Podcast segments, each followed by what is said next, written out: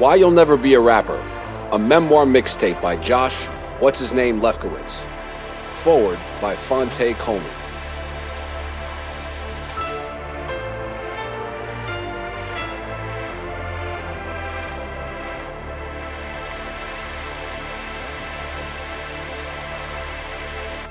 From the moment me and Josh Lefkowitz agreed that the sleeper jam off Blueprint 2 was fuck all night, I knew I had found a friend.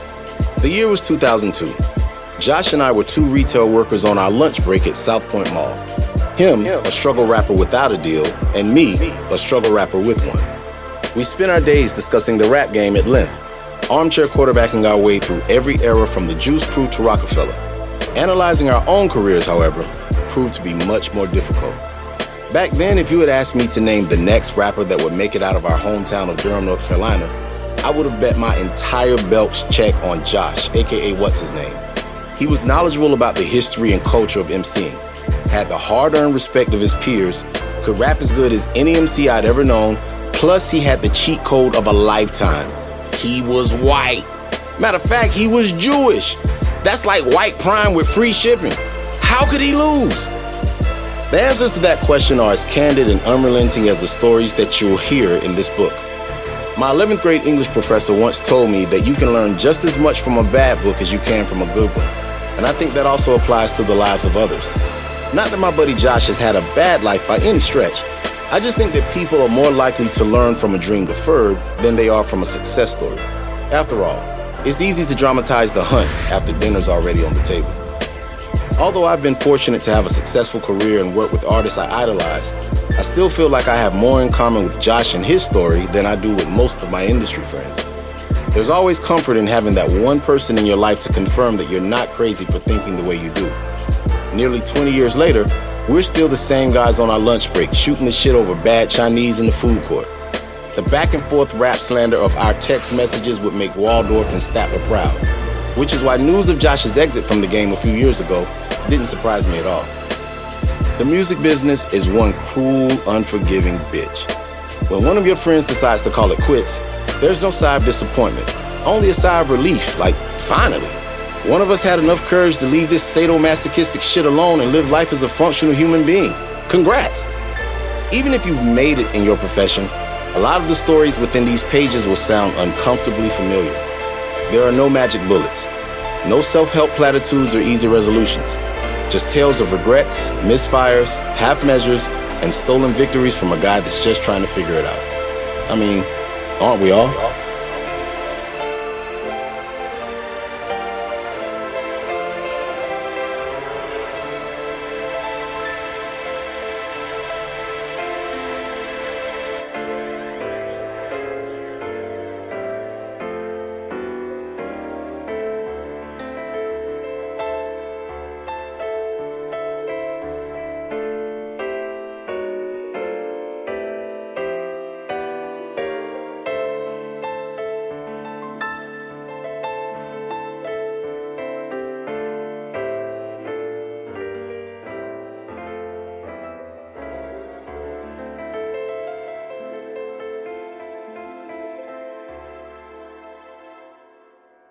Chapter 1 Let me start from the beginning at the top of the list. I was born and raised in Durham, North Carolina. Like most rappers, my parents were New York Jews who moved down south for a great career opportunity for my father and a better life for their children. Actually, of course, my childhood started out quite unlike most rappers. The neighborhood my siblings and I grew up in was a middle to upper middle class, mostly white neighborhood in the late 70s that abruptly expanded into a middle class, mostly black neighborhood by the time I started school in the early 80s. That's when the soundtrack to my life started. That's when I discovered hip hop. Some called it Forest Edge, others called it Hope Valley Forest. It was where I learned to play basketball, rode BMX bikes through the woods, and had WWF style wrestling matches on the trampoline down the street from my house. It was your typical sidewalk free North Carolina neighborhood that usually smelled like fresh cut grass and was lined with pine trees that seemed to touch the clouds. I was a nice kid, so I found it easy to make friends. And from a young age, I was fascinated with other people, what I could learn from them, and what their interests were. My siblings were much older than I was, so I rode Bus 92 mostly by myself every day to and from Pearsontown Elementary. It was a quaint, brick school in the southwest section of Durham, which meant that, like Forest Edge, it was mostly black. I never remember any racial tension as a kid. Maybe I was naive, or maybe I was too young to have realized it, but in my mind, it was a pretty harmonious place. When you're a Jew in the South, you're just called white. So, though I was usually just another pale face in the crowd, my religion would make me stick out on occasion. On Passover, for instance, the turkey on matzah sandwich I'd pull out of my lunch bag made me an outcast. And as a kid, there's nothing like having to justify the contents of your lunch with a discussion on religion. Oh, you're Jewish? They'd say. That means you're black.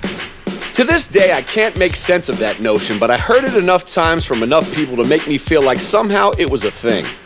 Mostly, it made me feel like I might have something in common with the black kids, even if our skin didn't match. I thought maybe that black parents believed that Jews were okay because the KKK hated us as much as them. I was fine with that, especially after being made to feel like even more of a weirdo around the WASPs that made up the other 50% of the student body. Those kids didn't understand why I went to church on Friday and Saturday instead of Sunday like them, or why my parents weren't members of a country club. When I was eight, I met John. He was 11 years old, and as far as I was concerned, he was the coolest kid in school. He was incredibly athletic, good at every sport, and wore black and white Adidas Sambas every day. We were young, but girls had already started taking an interest in John, and this was just starting to make sense to me.